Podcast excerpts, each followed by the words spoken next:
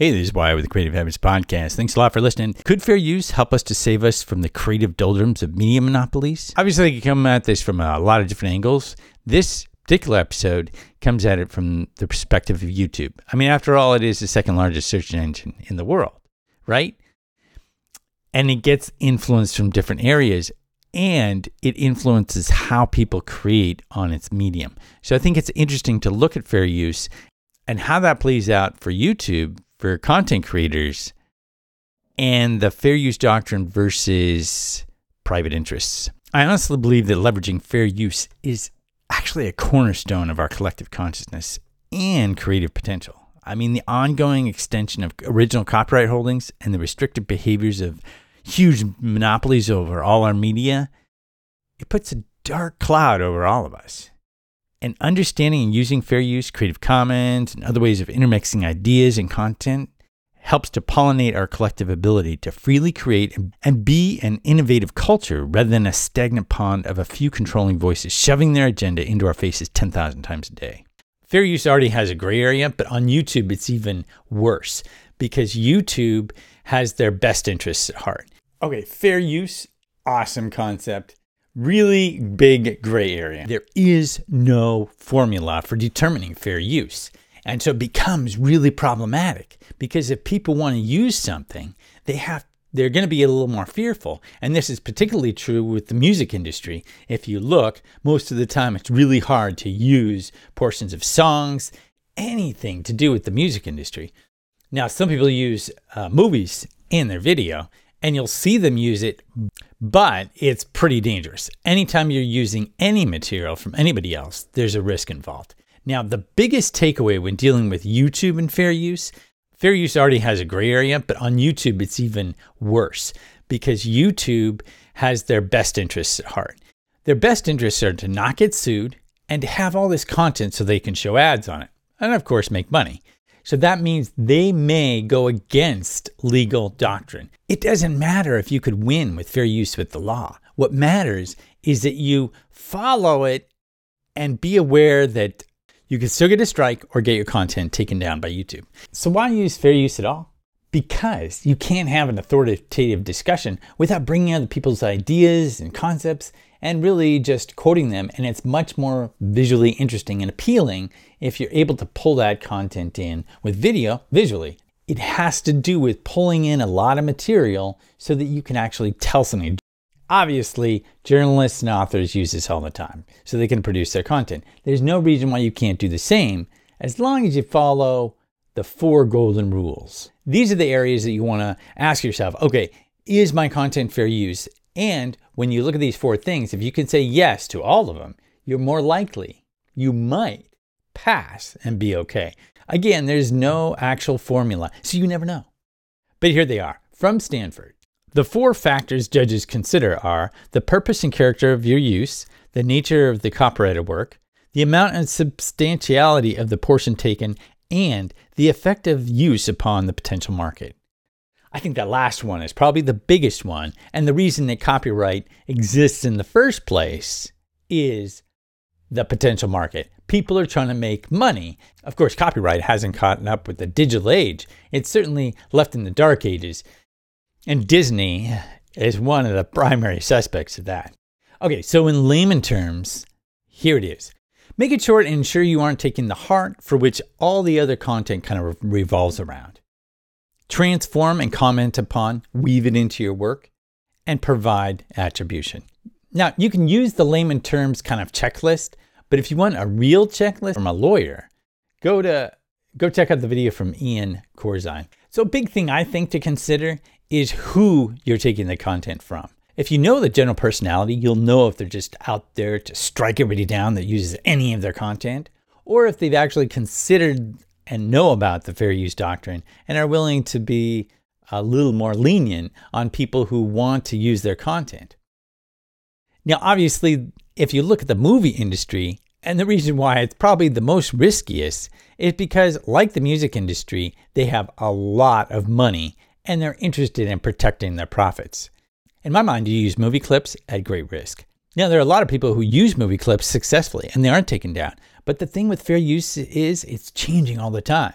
So today it might be fine to use those movie clips. Nobody really cares. And suddenly tomorrow, the landscape has totally changed. There's a huge crackdown, and suddenly your channel is gone because you used all those movie clips and you're done.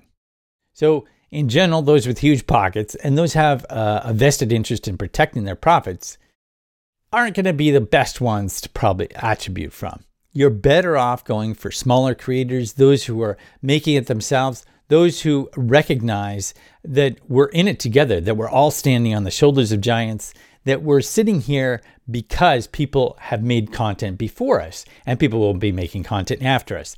There are no real original ideas. They're remixing. Everything is a remix. Check out Kirby Ferguson. Really good, but it gets to the heart. We are adapters. We co create what we have and what's out there. You may think you have original ideas and somebody else stole it. And in fact, if you look at the woo side of it is, we're all part of a collective consciousness and pulling our, deal, our ideas from that. You can see that in some cases where, like, four different people from different parts of the world who have had no contact whatsoever go to the patent office at pretty much the same time with the same patent idea. It happens. There is a collective consciousness, and whether you believe it or not, when you have an idea, if you really think it's good, it's your responsibility to go and take it as far as you can because somebody else is going to be getting that same idea. And if you don't use it, they will. And even if they do use it, doesn't mean they're stealing from you. They're getting it from their own subconscious. From everywhere they look, everything they see, everything they do and touch, smell, whatever, all goes into their subconscious and it comes out and they're going to be creating ideas and people are going to be creating ideas that are similar to you and it'll seem like they're stealing but they're not. Another way to look at this is to take content and make it so people are interested in looking for more.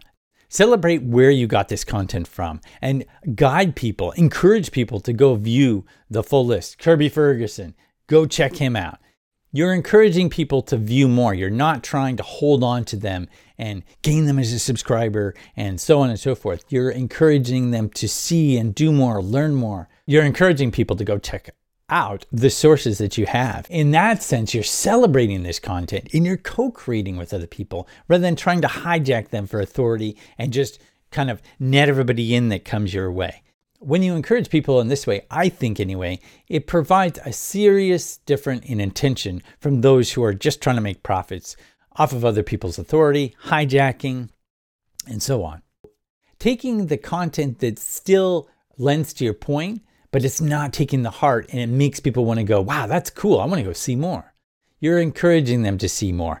That intention should be clear in the work that you create from other people's content. I also think it's good to encourage people to contact you first. Have those attributions and tell them, contact me first, because you're saying, I am honestly not trying to steal your content at all. I am actually trying to work with you and co create and build an audience together, not trying to steal your content, get subscribers, make money off of your content. The whole intention is very clear. Now, there's some people who will be very strong against that, despite what you might do. But that's where it comes back to looking at the personality first. And if they have a good personality, if you've judged them well, you won't have to have any sort of battle between you because you'll have decided beforehand, okay, they're probably not going to do that. And if you follow all the other factors, you're going to be much better off um, using fair use successfully on YouTube.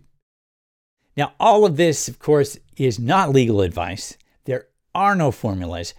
You're taking a risk, whether it's minor or greater, depends on how you develop your content, how you use the content that you come across and use in your own content. Lawyer, I am obviously not a lawyer. This is in no way intended to be legal advice. However, I think if you experiment and instead of getting fearful, because that's the thing that copyright is so good at doing, inspiring fear. And it's fear that someone else is going to sue you. And all they have to do, they don't even have to sue you. All they have to do is threaten to sue you. Most content creators are not going to have the money to fight back.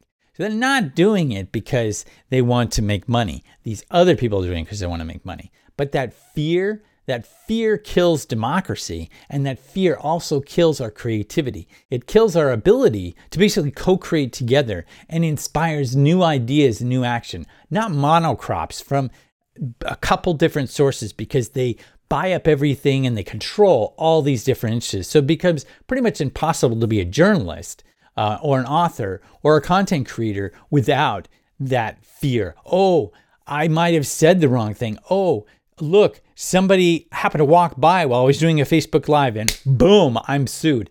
It gets that bad, but it doesn't have to be. And I think the more content creators get out there and use fair use in a responsible way, in a transformative way, the more we're able to do that, the more it encourages that sort of dialogue, that co creation, and our ability to create together and make a culture that thrives on innovation, not one that's just built on capitalism and fearful of suing and all that garbage. So, putting this out to you do use fair use, do use other people's content, but transform it, make it, and weave it as part of your own. Uh, use the four factors in a responsible way and see what happens. It's a lot of fun. And I think if we co create together, we're going to have a lot better experience culturally going forward in a digital medium than by allowing some of these huge conglomerations to just control everything. All right, thanks a lot for listening. And remember, always be creating.